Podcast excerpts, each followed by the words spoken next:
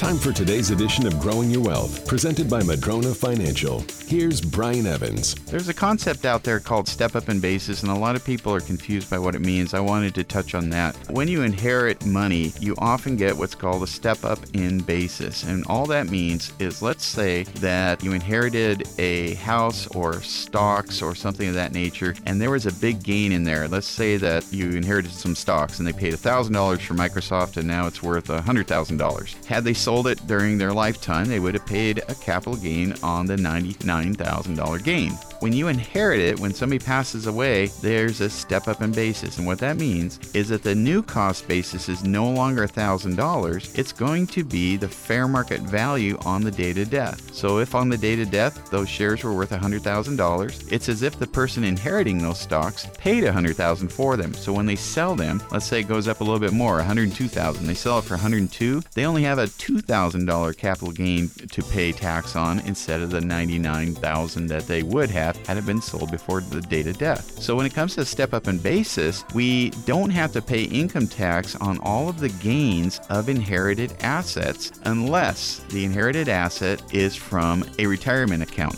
Those have never had taxes paid on them. They do not receive a step up in basis. Annuities do not receive a step up in basis. So there are some assets that don't get this and most assets that do. So when you have the questions about step up in basis, please give us a call. And that was Growing Your Wealth with Brian Evans, Madrona Financial, investments, retirement, taxes, and legacy. MadronaFinancial.com. Even the mightiest of trees can be blown over if they don't have strong enough roots. The same is true with your investment plan. Can your plan withstand a financial storm? Go to MadronaFinancial.com and click on the Get Started button to request your rooted wealth analysis. You can also click on the chat button and ask us anything. We have a searchable library with answers to your questions. Visit MadronaFinancial.com.